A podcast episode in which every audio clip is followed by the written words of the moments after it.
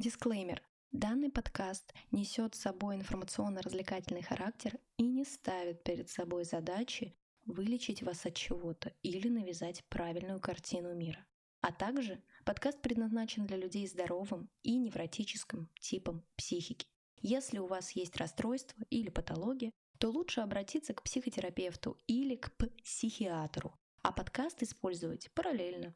Рекомендуем прослушивать этот подкаст людям, достигшим 16 лет. Спасибо.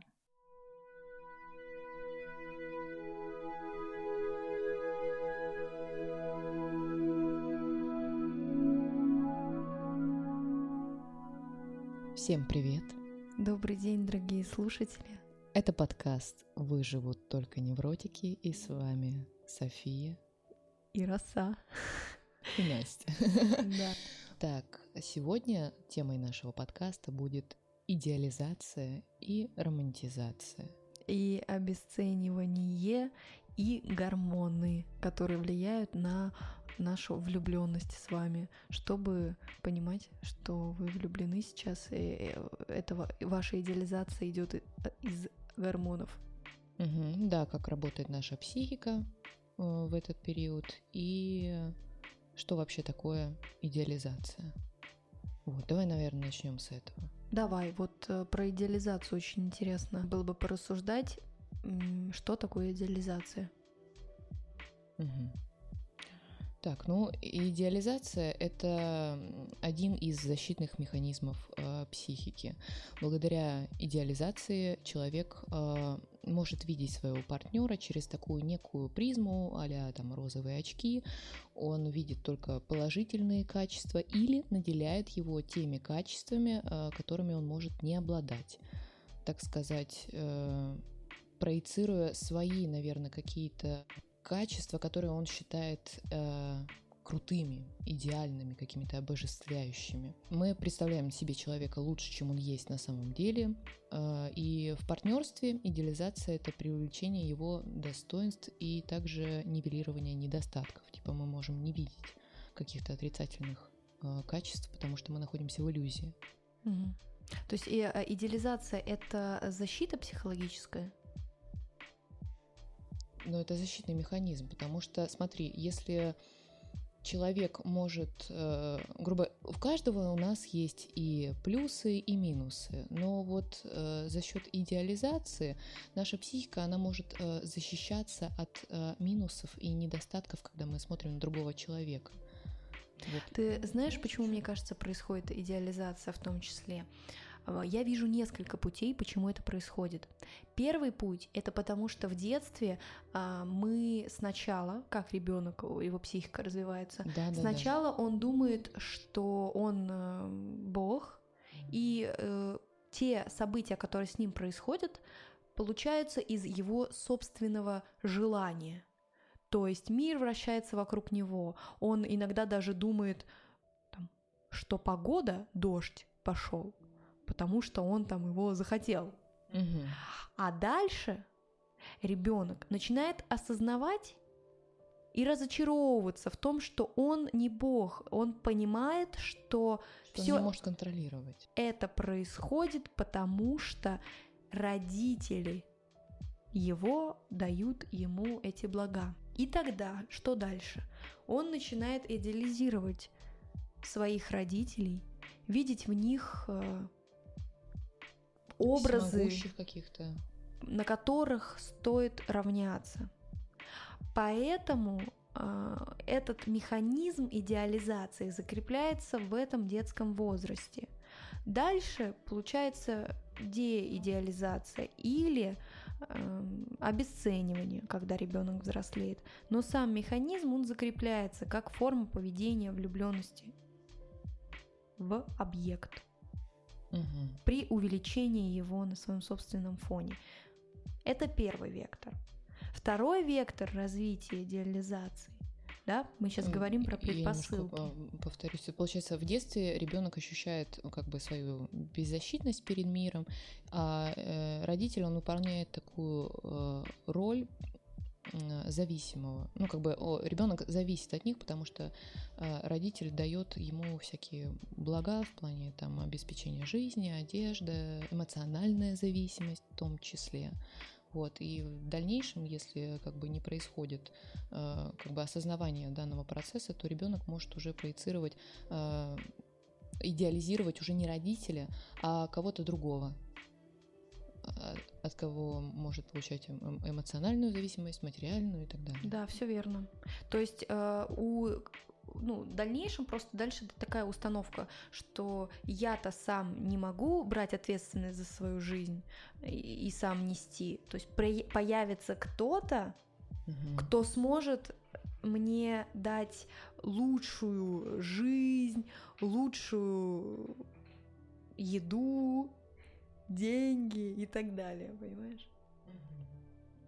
Вот, а как дальше получается? Вот ребенок растет, он идеализирует своих родителей. Естественно, это длится не, не всю его жизнь, так сказать, он доходит до подросткового периода, и как бы жизнь кардинально меняется. Ты начинаешь, э, так сказать, узнавать, кто ты, какое твое место в этом мире, и, естественно, у тебя случаются конфликты с теми же самыми, ну, опекунами, родителями, вот, и ты начинаешь разочаровываться и узнавать, что родитель не всегда прав, и он не такой всемогущий. Да, и стоит здесь учесть, что не у всех происходит этот период. И если он не происходит, тогда ребенок не сепарируется. То есть mm-hmm. в нормальной истории ребенок сепарируется, отделяется, и у него запускается несколько, ну, могут быть несколько процессов. Либо просто деидеализация, он перестает идеализировать родителя, либо идет обесценивание, то есть такие э,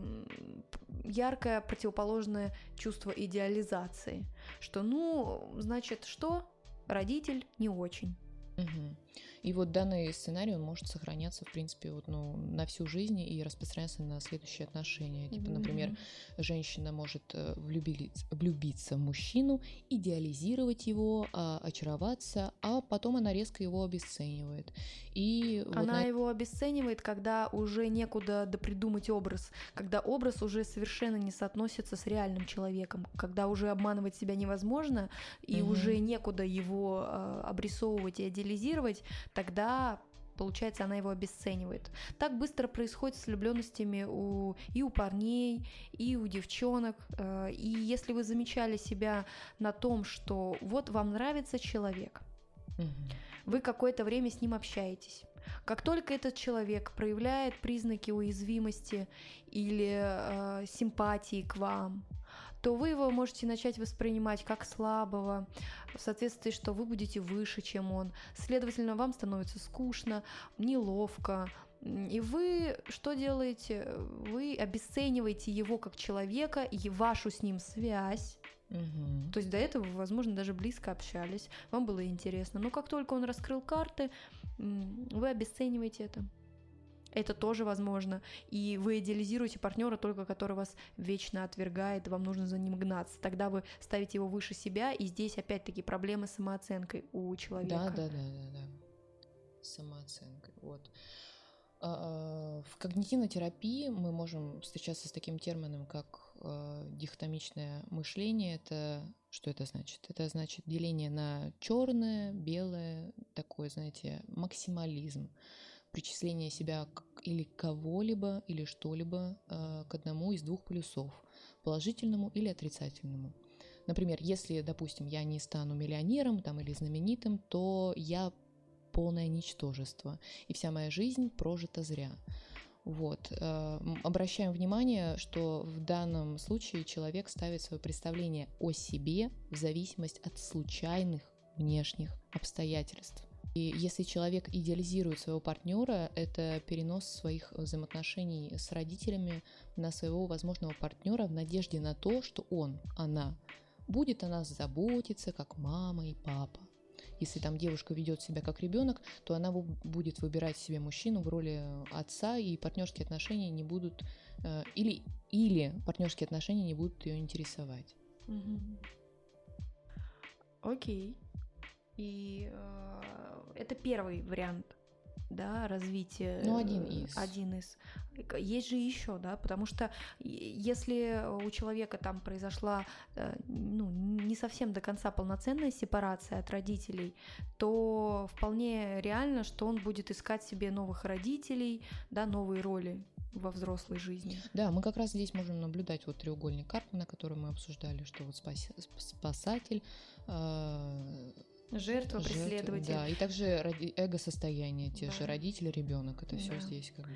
Вот. Но есть и другие варианты. Например, если у человека есть нарциссическая травма, угу. или нарциссическое расстройство. Угу. Да, что это такое? Ну, нарциссическое расстройство это про то, когда мы убеждены в своей собственной уникальности. У нас э, у таких людей нету вообще эмпатии, они не могут поставить себя на, на место, место другого. другого человека.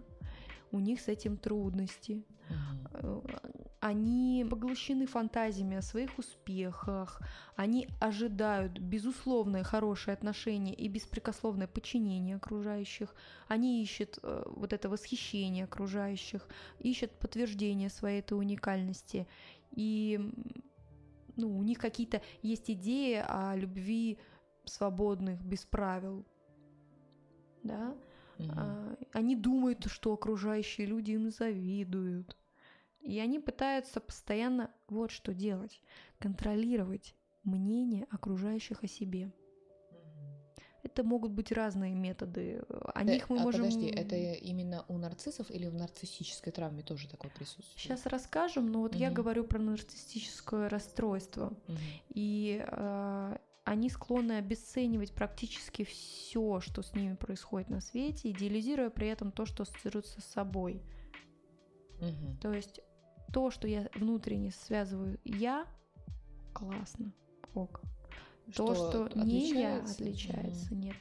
И э, они не готовы принять точку зрения другого человека. Мы все проходим этот период эгоцентризма в детстве, mm да. Был даже такой э, эксперимент, э, что там детей э, сажали на, мне, на два места. Сначала mm они смотрели со стороны своей и должны были сказать, что видят там гору. Дальше они бы были вынуждены сидеть там, где они сидят, но продолжать описывать, что видит как будто бы э, другой человек, который напротив них. И они описывали ту же самую картину, хотя она была бы другой потому что они не способны представить, э, были в том возрасте, да, и мы не способны это сделать, угу. что чувствует другой человек, когда мы переживаем период эгоцентризма. Подожди, что есть... чувствует или что видит? Что видит и что чувствует, это, угу. в принципе, связано. Вот. А дальше уже мы взрослеем, учимся понимать, что мы не одни в мире. Даже и второй эксперимент, что у э, человека спрашивали у ребенка маленького, сколько у него братьев и сестер, он называл цифру, а дальше спрашивали, а сколько у братьев и сестер, угу. и ребенок отвечал на одного меньше, то есть он не мог воспринимать себя как брата, как Ого. отдельного человека, потому что он э, не мог себя воспринимать в роли брата, он воспринимал себя как я. То есть мы, перех... мы проживаем этот период эгоцентризма, это нормально. Угу. Но дальше кто-то застревает на нем, а кто-то движется в развитии. Получается, застревание, оно перерастает в такое нарциссическое расстройство, да? Ну, можно на самом деле думать об этом, потому что нарциссическое расстройство может связано и с отвержением родителей, и с другой какой-то травмой. Там есть несколько Но это же предпосылок. травма. Да, угу. но и нарциссическое расстройство может быть и с отвержением связано, и угу. или с холодными родителями, или наоборот, с тем, что залюбливали очень сильно ребенка. И там у нарциссического расстройства история в том, что оно обычно может сопровождаться с другими разными расстройствами личностями, с ОКР или с депрессивными э, маниакальными расстройствами или с биополярным расстройством. То есть нарциссическое расстройство, как правило, идет с плюс еще с каким-то расстройством. Да, вот. Поэтому это можно Два почитать. по цене одного. Да, можно почитать «Психика и ее лечение» Вейкха для будущих психотерапевтов. Кому эта тема интересна с точки зрения науки, вы можете почитать об этом поподробнее.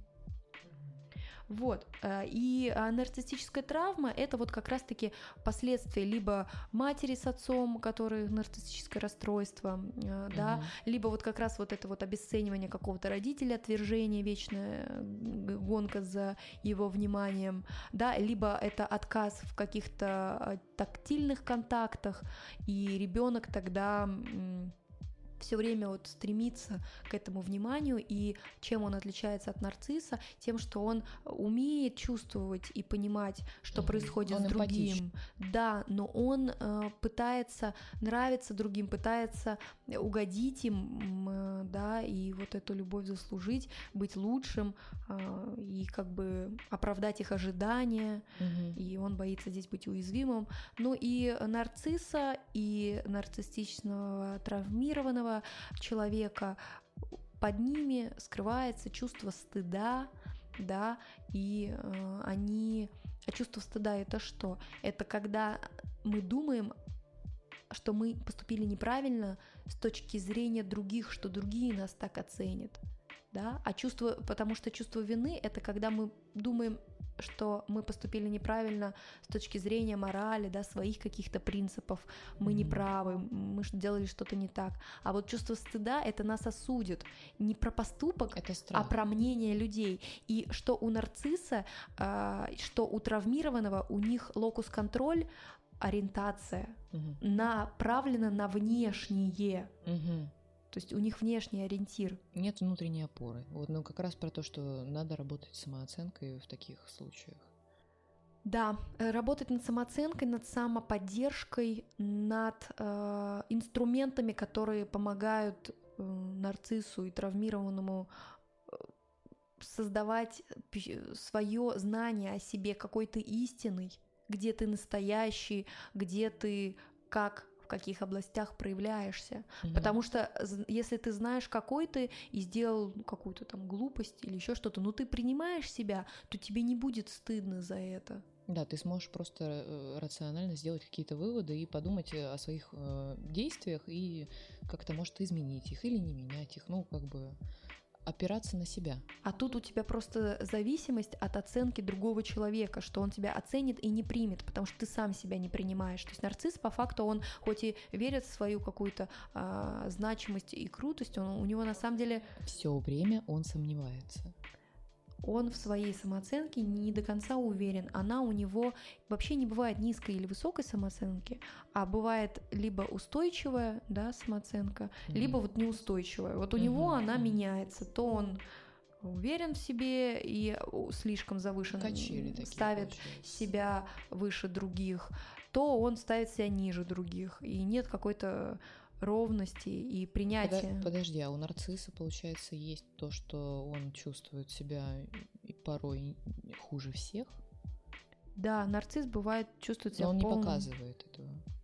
Разные люди бывают. Mm. Во всяком случае, обычно они стремятся это скрыть, и другие этого не видят. Он угу. переживает это внутри себя. Угу. Так, давай, наверное, вернемся к теме идеализации. Вот, и что идеализация, она может присутствовать не обязательно в каком-то там расстройстве нарциссическом или в нарциссической травме.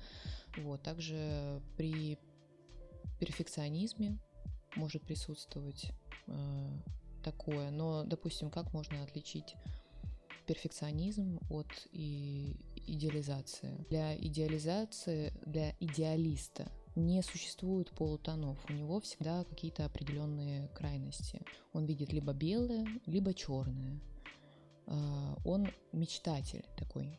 А перфекционист, он э, признает полутон, полутона, он э, видит некие оттенки, э, но он стремится достигнуть э, совершенства на собственной практике. Он хочет все сделать идеально и, как правило, знает, как этого добиться. Но у него может быть другая проблема. Он может избегать сложных задач, э, которые, как ему кажется, он э, не сможет выполнить идеально. И э, мы не будем сейчас в это углубляться. Мы можем разобрать перфекционист как-нибудь э, в следующих выпусках. Да, давай тогда углубимся. Вообще, вот я хочу прочитать пример одного из нашего слушателя, который угу. как раз а, обнаруживает себя очень часто на процессах как идеализации, так и э, да, обесценивания. Угу. И вот что очень интересно, что очень часто раньше пишет человек, он у него были категории черное и белое, угу. и обесценивание как раз всегда нужно было для баланса, потому что я часто сквозь розовые очки смотрю на людей, а так как будто приземляет. И плюс смысле, обесцен... когда обесценивают, приземляют? Да, плюс mm обесценивание как защитная функция часто бывает, э, что человек склонен к самокопанию, и поэтому, когда какие-то конфликты и ссоры бывают, э, да, человек пишет, я начинаю грузиться, думаю, что со мной не так, и обесценивание получается как легкий способ взять себя в руки. То есть здесь человек в ссорах берет очень много ответственности на себя, не справляется с этим и решает обесценивать это. И э, дальше главное тоже вовремя пишет включать голову и все-таки приходить к более объективной оценке ситуации других и себя. И еще сильно все это зависит от психоэмоционального состояния. Когда хорошо, я вижу других только самое хорошее. И еще часто сильно это преувеличиваю и идеализирую. А когда плохо, все самой с собой обесценивается. То есть, когда я, может быть, и такие э, ситуации, что когда я классный и другие тогда классные, а когда я плохо, то и другие плохо. Тоже, да, когда идет отождествление с миром, я равно мир. Угу. Вот, кстати, по поводу, так сказать, возвращать себя, приземлять себя, а, почему иногда это, ну, как бы сложно, Давай э, обсудим какой-нибудь э, физиологический аспект. Ведь э, мы идеализируем, это как бы функция психики, а что происходит внутри с мозгом? Э, начинают же работать какие-то гормоны. Да. Почему и... мы не можем остановиться? Ну, во-первых, э, мы э, настолько привыкаем воспринимать э, э, мир и в том числе вот этих вот наших э, людей, которых мы идеализируем, как э, какая-то высокая планка, да, или как бы что-то крутое, что мы, ну вот как в детстве, ребенок, он же зачастую стремится не столько узнать, например, настоящую причину, когда спрашивают вопрос у родителей, сколько удостовериться, что мир работает правильно, то есть так, как ожидают его родители. Угу. Также и тут Э, что он идеали, идеализирует, чтобы чувствовать, что все правильно, что есть кто-то, э, кто-то свыше, да, э, значит все правильно, гармонично, понимаешь? Это перекладывание ответственности, нет? Ну, с какой-то стороны, да. Угу. Вот интересно, у всех ведь свои какие-то паттерны. Кто-то, кто влюбляется в думает, что его жизнь станет лучше, потому что вот, вот этот вот человек принесет что-то в его жизнь лучше, да, воспринимает здесь человека как функцию, и в любом случае, когда вы воспринимаете человека как функцию, значит, вы его где-то идеализируете, э, используете. И либо это в какой-то момент вы увидите, что это не так, э, в какой-то момент сам человек может сказать, я не функция, не хочу ей быть, так что угу. пока. А в какой-то момент вы начнете видеть реального человека, а не тот образ, который вы придумали. Вам это не понравится. Вам это не понравится, потому что вы себе головой надумали, кого вам удобнее влюбиться. И э, эти влюбленности, портреты идут из детства, сценария мамы, папы. Обычно это такой комбо. Кстати, по поводу вот этой идеализации, э, и, ну, очень часто происходит такое, что мы в партнере пытаемся видеть э, качества, которым, которыми мы бы сами хотели обладать. Вот, и получается, ты тянешься, ты видишь вот эти качества, ты видишь только их, ты не видишь человека. Ты видишь качества, которые на самом деле хотел бы научиться угу. быть таким. Да Возможно, ты можешь, ты можешь не знать, что в тебе есть на самом деле такие качества, и ты видишь только вот, грубо говоря, смотришь как на другого человека, но как в зеркало и ты не видишь его, ты хочешь увидеть себя. Да, и вот как раз нарциссы, они же как воспринимают э, партнера, как продолжение себя, угу. потому что отождествляются с ним. Вот. Ну и люди часто так делают. Мы все, когда влюбляемся, иногда у нас такое происходит. Вот э, и, и мы видим в другом продолжение себя, и мы надеемся на то, что наша жизнь станет лучше, и мы возлагаем какие-то надежды, мечты, фантазии, мы хотим туда погрузиться, мы думаем, что нам станет лучше, наша жизнь станет вдохновленней, мы станем счастливей, но обычно, как правило, происходит потом разочарование и удар об э, свои собственные ожидания и свою собственную призму восприятия отношений и другого человека.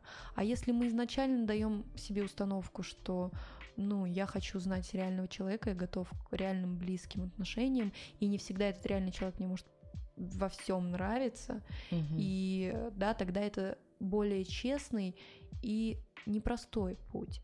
Но мы же как выбираем? Нам нравится немножко играть, нам нравится отверженность, немножко пострадать, драматизировать. Девчонка в баре познакомились классно, теперь вот мы с ней спим, а потом она пропадает, не отвечает мне на сообщения.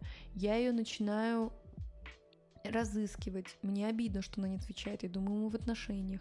В итоге я с ней пытаюсь поговорить, ничего не получается в итоге она сливается. Угу. В итоге мы просто договариваемся спать, но я все равно внутренне надеюсь, что мы когда-нибудь сойдемся и будем вместе. Угу. Ну какие это отношения?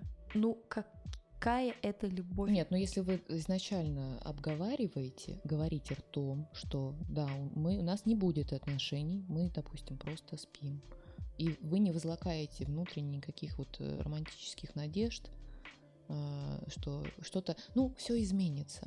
Вот сначала так, а потом все изменится. Если вы изначально принимаете все таким, какое оно есть, и вас это устраивает, то тогда проблем не должно возникнуть. Да, но они возникают, потому что внутри изначально человек на что-то может надеяться и быть не готов к Нет, я про то, я и говорю про то, что если вы все В альтернативной обсудили... реальности, да.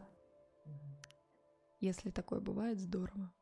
Но э, я к чему? К тому, что это же не, ну, это не любовь в таком случае. Если угу. вы просто спите, э, у вас нет никаких отношений, про какую любовь идет речь. А мы же сейчас говорим про близкие отношения, где вы уязвимы, угу. где вы раскрываетесь, да, да. где вы доверяетесь, где э, у вас есть э, какой-то эмоциональный контакт. Да, э, хроническое взаимодействие да, друг с другом, где вы можете быть слабым, с вами могут быть слабыми. И просто в такой ситуации, которую мы сейчас привели как пример, обычно вот человек, который хочет отношений, хочет любиться, его начинают отвергать, а у него подключается вот этот его сценарий, что ему надо догнать. У мужчин такое бывает. Мужчины думают, что они охотники, они должны достигать, и вот они достигают, достигают цели, переспали, им становится неинтересно, пропадает интерес, они начинают обесценивать опыт, который с ним произошел. Знаешь, это такая э, функция как бы достигаторства. Это вот когда что-то вдалеке, тебе кажется, о, оно такое приятное, оно такое mm-hmm. классное, а когда ты уже это попробовал, ты такой, ну, это уже не так круто. Спасибо, я не голодный. Да-да-да. Было очень вкусно, пойду к другой женщине. Ну да, вот. Mm-hmm. А давай а, пообсуждаем вот, э, допустим, да, вот происходит идеализация, вы испытываете влюбленность. Почему бывает сложно это вот как-то остановить. Вы, э, ваш организм начинает бешено работать. Вы не можете уснуть.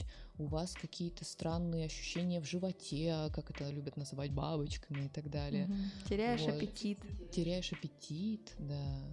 Потому что на нас влияют факторы гормонов. Угу. И какие гормоны отвечают за влюбленность? Это дофамин, это серотонин, это адреналин, норадреналин и фенилэтиламин. Ну, э, кстати, как правило, вот окситоцин, э, близости гормон, он не вырабатывается во влюбленности, он вырабатывается позже. Уже в дальнейшей стадии да. развития отношений, да. Да. Ну что с дофамином? Дофамин — это когда мы формируем какие-то цели, да, например, достижения. Вот, он у нас вырабатывается. Дофамин может вырабатываться в моменте секса. Дофамин э, вырабатывается в употреблении разных веществ, э, что мы не пропагандируем. Угу. Дофамин может вырабатываться даже в, ну, в еде, когда ты ешь, тоже может быть. Ну, удовольствие. Да, это удовольствие. Дальше. Ну, то есть это как бы система вознаграждения, и мозг такой, опа, дофаминчик. Ну да, да, спортом, когда мы занимаемся, Да. он тоже вырабатывается. Ну, и в эмоциональном плане он помогает чувствовать людям э, желанным, привлекательным, испытывать радость в присутствии любимого человека и интерес к нему. Мгм. Вот. Дальше идет серотонин. А, Серотонин это гормон удовольствия и его освобождение. Вот, как правило, после оргазма получается выработка серотонина в значительной степени. Кстати, серотонин в желудочно-кишечном тракте э, вообще первые обнаружили. Мгм. Вот. И э, серотонин, как и дофамин, он участвует в регуляции настроения и формировании эмоциональной гибкости. То есть, как ни странно, как я и говорила, что на этапе зарождения отношений его выработка снижается. И, вероятно, это связано со страхом, что чувства не будут взаимны и будут отвергнуты второй половиной. То есть из-за этих мыслей серотонина меньше. Вот. Дальше идет фи- э, фенилэтиламин, извините. Вещество, которое часто называют молекулой любви.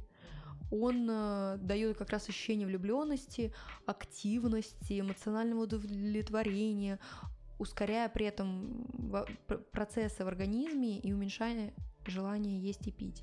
Мгм. Вот как раз эти самые бабочки в животе. Мгм. И, кстати, данное вещество еще попадает в организм и после употребления клубники и шоколада. Ну, это как это, серотонин после бананов вырабатывается. Типа того. Адреналин и нор, адреналин, вот как раз вот то, что ты говоришь, сердцебиение, не уснуть, это вот как раз Мгм. гормоны стресса, потому что когда мы влюбляемся, для нас это непривычная ситуация, для нас это что-то неопределенное, и э, поэтому не- это нестандартная ситуация, и поэтому выработка их э, значимо, значимо повышается. Вот. Это дрожь, там бледнеет кожа, холодеет Ну, конечности. э, психика, она входит, э, выходит из зоны комфорта. Плюс это возбуждение в сексуальном тоже может быть. И, и, э, когда их уровень постоянно повышен, то человек может склонен к тревожности, а вот когда снижен, то к депрессии. Мгм. Дальше эндорфины. А, Вот как раз это гормоны покоя и удовлетворения.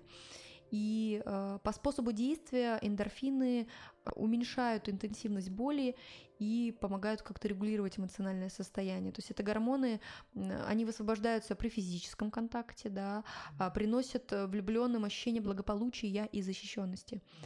Э, Часто их ошиб- ошибочно называют гормонами счастья, связывая их как бы как с эйфорией, но поскольку эйфория намного сложный более процесс, Мгм. с э, обусловленный взаимодействием большого числа вещества, например, и дофамина, и серотонина, то мы не Мгм. будем здесь это Мгм.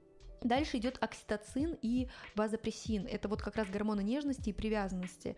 И они начинают вырабатываться у влюбленных гораздо позже, когда уже степень близости, нежности при- приходит. Вы уже когда- физически привыкаете как бы друг к другу, потому что вот насколько я знаю, окситоцин, он у младенцев вырабатывается при вскармливании. Да, и э, когда вот э, первая такая фаза ярких, бурных вот этих вот отношений Мгм. проходит, то в результате ее растет дальше нежная привязанность. Некоторые Доверие. путают это и э, с тем, когда страсть падает, обесценивают отношения. Вот как раз мы сейчас поговорим про обратный процесс идеализации, обесценивания. А, то э, дальше как раз на самом деле м, гораздо приятнее строить отношения, потому что они уравновешиваются, становятся спокойнее, можно больше раскрываться. У мужчин этот гормон э, значительно ниже вырабатывается, особенно у альфа. Да, у альфа окситоцин очень низкий. Э, У у омега больше окситоцина. У бета э, чуть меньше, э, чем у омега. Подожди, а что ты имеешь в виду под альфа, бета, омега? Ну, самцы. Есть альфа-самец, есть омега-самец, есть бета-самец. А у женщин есть такое распределение? Ну, я мы об этом не слышала, но самки? я внутренне, я внутренне отделяю. Я вижу, какая Ага. альфа-самка, какая бета-омега. Хотя я не, научно не знаю, есть ли это или нет. Я вот только про мужчин слышала. Мгм. А, Дальше, э, и вот, кстати, у мужчин его э, меньше, но после секса у них э, в наступлении оргазма а, он резко повышается, от чего, собственно говоря, и наступает сонливость. Окситоцин. Да, Мгм. вот. Дальше. Гормон вазопрессин, он отвечает за регуляцию водно-солевого баланса в организме. Он как раз как нейромедиатор участвует в регуляции агрессивного поведения и механизмов памяти. То есть он отвечает за крепость семейных отношений в парах, регулирует привязанность и половое постоянство у мужчины. Мгм. Собственно говоря, его уровень выше у сильной половины человечества. Слово «сильный» зачеркнуть, написать «мужчина». Я поняла. Вот э, ты говоришь про, когда перестают работать эти гормоны, кажется, что отношения идут на спад, идет обесценивание, и получается это восприятие, что любовь это равно сильные чувства, что если их вдруг они пропадают, то значит все, ну типа отлюбила и прошло, Мгм. осень закончилась. Да. Вот, а на самом деле это, ну, как бы не имеет ничего общего с любовью, это просто, как бы, наша физиология. Да, любовь это гораздо э, complicated feeling. Э, Что я имею в виду? Что любовь это не только смесь гормонов, Не только яркие чувства. да, и не только химическое э, ощущение, мне кажется. Но оно не всегда привязано к химии в, в мозгу. Мгм. Иногда это и ну, это философский вопрос о любви, мы Мгм, обязательно да-да-да-да-да, поговорим, но не да. сейчас. А я бы хотела про обесценивание. То есть Да, давай обратная поговорим. сторона идеализации это обесценивание. Тот же пример с отношениями девушки и парня в баре, когда они познакомились, он ее добивается, и дальше она она может его обесценивать, потому что очень легко он появился, она боится близости, и она слетает. И он может начать обесценивать, потому что, ну, она стала доступной, следовательно, она обычная, ну, а м- и зачем мне эти отношения? Я боюсь бли... И там может быть много установок. Я боюсь близости, близость это опасно, как у контрзависимого Мгм. человека. У созависимого э, в а- обесценивании может быть, что Ну, я не идеальный, Я следовательно, да, следовательно тогда и ну, я не хочу быть не идеальным, следовательно, мне проще обесценить то, что вокруг меня происходит. Мгм. То, что я хочу быть э, в своей концепции я идеальный, я и реальный, приравненным.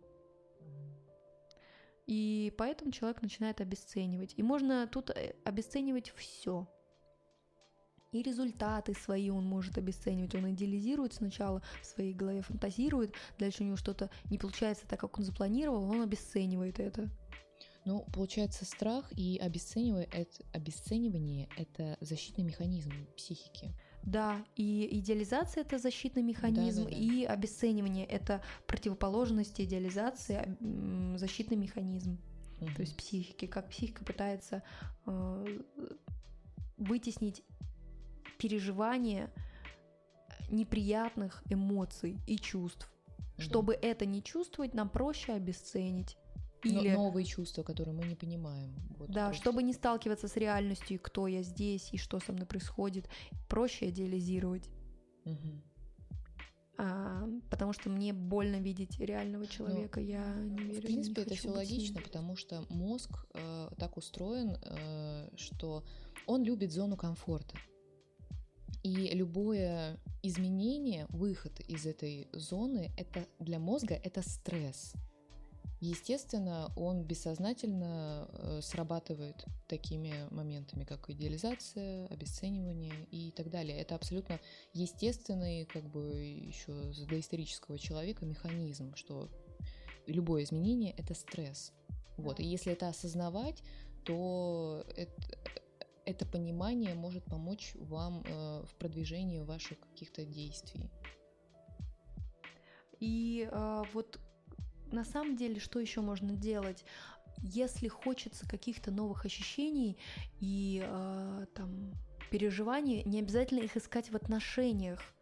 А, В плане с вашим близким человеком у вас может быть спокойный островочек, а вы можете искать эти ощущения в жизни и вырабатывать эти гормоны в жизни. То есть дофамин у нас вырабатывается от спорта, от целей, да, э, серотонин там от, э, не знаю, близости с кем-то, от секса, еще что-то, да, то есть Еды, да. от еды. То есть это могут быть разные вещи. И вы вот могу порекомендовать книгу Мгм.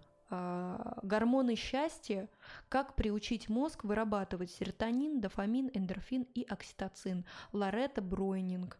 Прочитайте, можно послушать краткую версию, вот, и, э, да, чтобы понимать, как вы себе это можете делать, как можно себе устроить самому эти качели, не пользуясь никаким человеком для этого. Да, и быть э, осознанным в этом процессе, чтобы это было безопасно для вас. Вот, а так наша любимая фраза осознавание, осознание угу. это сила. Лечение в этом осознавайте. Угу. Так, я хочу, наверное, рассказать про вещи, которые стоит прекратить в жизни романтизировать, чтобы улучшить ее. Угу, давай. Вот. Мы очень часто можем э, сталкиваться с этим, э, допустим, в кино, в литературных произведениях, в музыке, э, в глянцевых журналах. Там создается такой некий романтический образ, и эти образы в жизни могут быть достаточно опасными для нашей психики. Например, романтизация безответной любви или сложных отношений. Мы привыкаем думать, что то, что мы с вами обсудили, что сильные чувства всегда связаны с сильной болью что это равно любовь. То есть ты имеешь в виду, что то, что мы читаем, то, что мы слушаем, то, что мы смотрим, влияет что на наше ожидание от отношений. То есть нам показывают, что всегда есть сценарий какой-то с развязкой, с сюжетом, конфликтом и э, драматургией, и мы ждем этого сценария. Ну да, потому что вот, допустим, взять детскую психику. Э, Ребенок познает мир через э, взаимоотношения с родителями. Он видит модель э, общения, какая происходит там, через родителей. Точно так же ты узнаешь разные модели, общаясь с другими людьми, или также просматривая кино, слушая музыку, или читая, читая, книги, читая книги. Да, ты изучаешь мир через это, через искусство и так далее. Вот. Так, давай начнем. Вот есть э, безответная любовь, э, идеализация этого. Есть стереотип, что чем острее чувствуешь боль, тем сильнее любишь человека. Но это неверно с точки зрения психологии, потому что мы здесь видим установку, что любовь это равно боль. Значит, ну, как бы Э, в отношениях там с родителями у вас э, родители причиняли вам боль, и вам казалось, что ну они же любят ну, меня. Ну потому что ребенок выжил в этих условиях, он ему было в них комфортно, он же тогда да, не знал, да, что да. это неправильно, он выжил, он понял, это комфортно, значит он уже бессознательно ищет такой комфортный сценарий среди своего окружения. Да, я вот говорю про то, что культура это идеализирует. Ну иногда бывает, да. А, так, дальше у нас... Но, как и... ты хорошо сказала, они же это утрируют специально, чтобы показать персонажей, чтобы показать э, вот эту культуру, историю, да, а, а это уже наше дело и наша ответственность, что мы на это покупаемся и воспринимаем это как true story и везде пытаемся снять Но, фильм допустим, своей жизни. ребенок этого не понимает.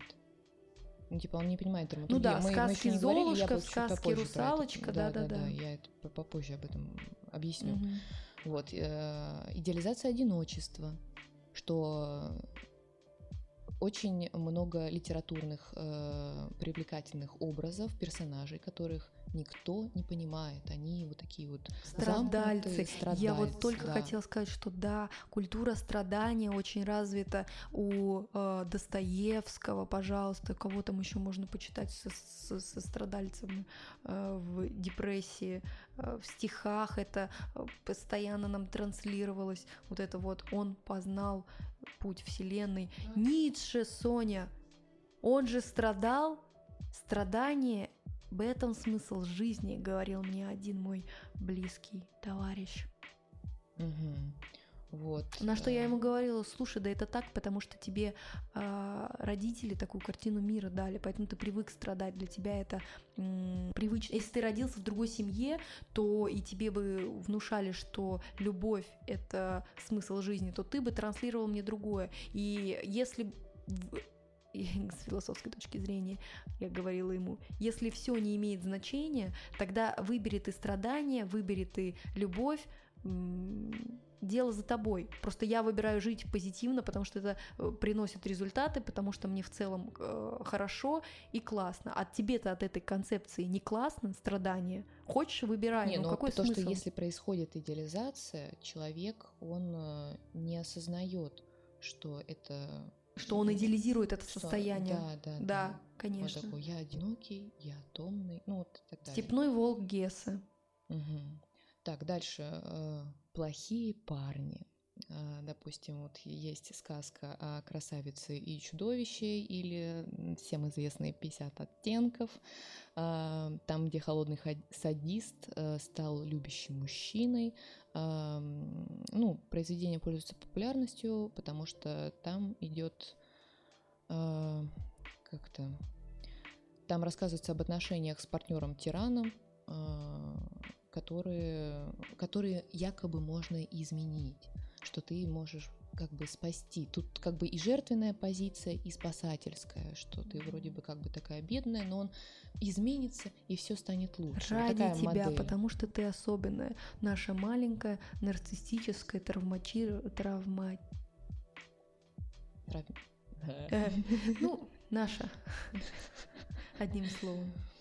Основная история — это осознавать, ну правда. Ну да, ну да, я, это, я про то, что не стоит идеализировать это. Научиться вот. это видеть. Я думаю, этот выпуск очень полезный, и э, люди смогут из него вычленить то, что им интересно и нравится. Всем спасибо. С вами был подкаст «Выживут только невротики». До встречи. А, Ждем вас в новых выпусках. Пожалуйста, пишите свои отзывы, мнения или вопросы, которые появились после прослушивания. Мы постараемся на них ответить, а также предлагайте свои истории или темы для выпуска. Всем пока. thank you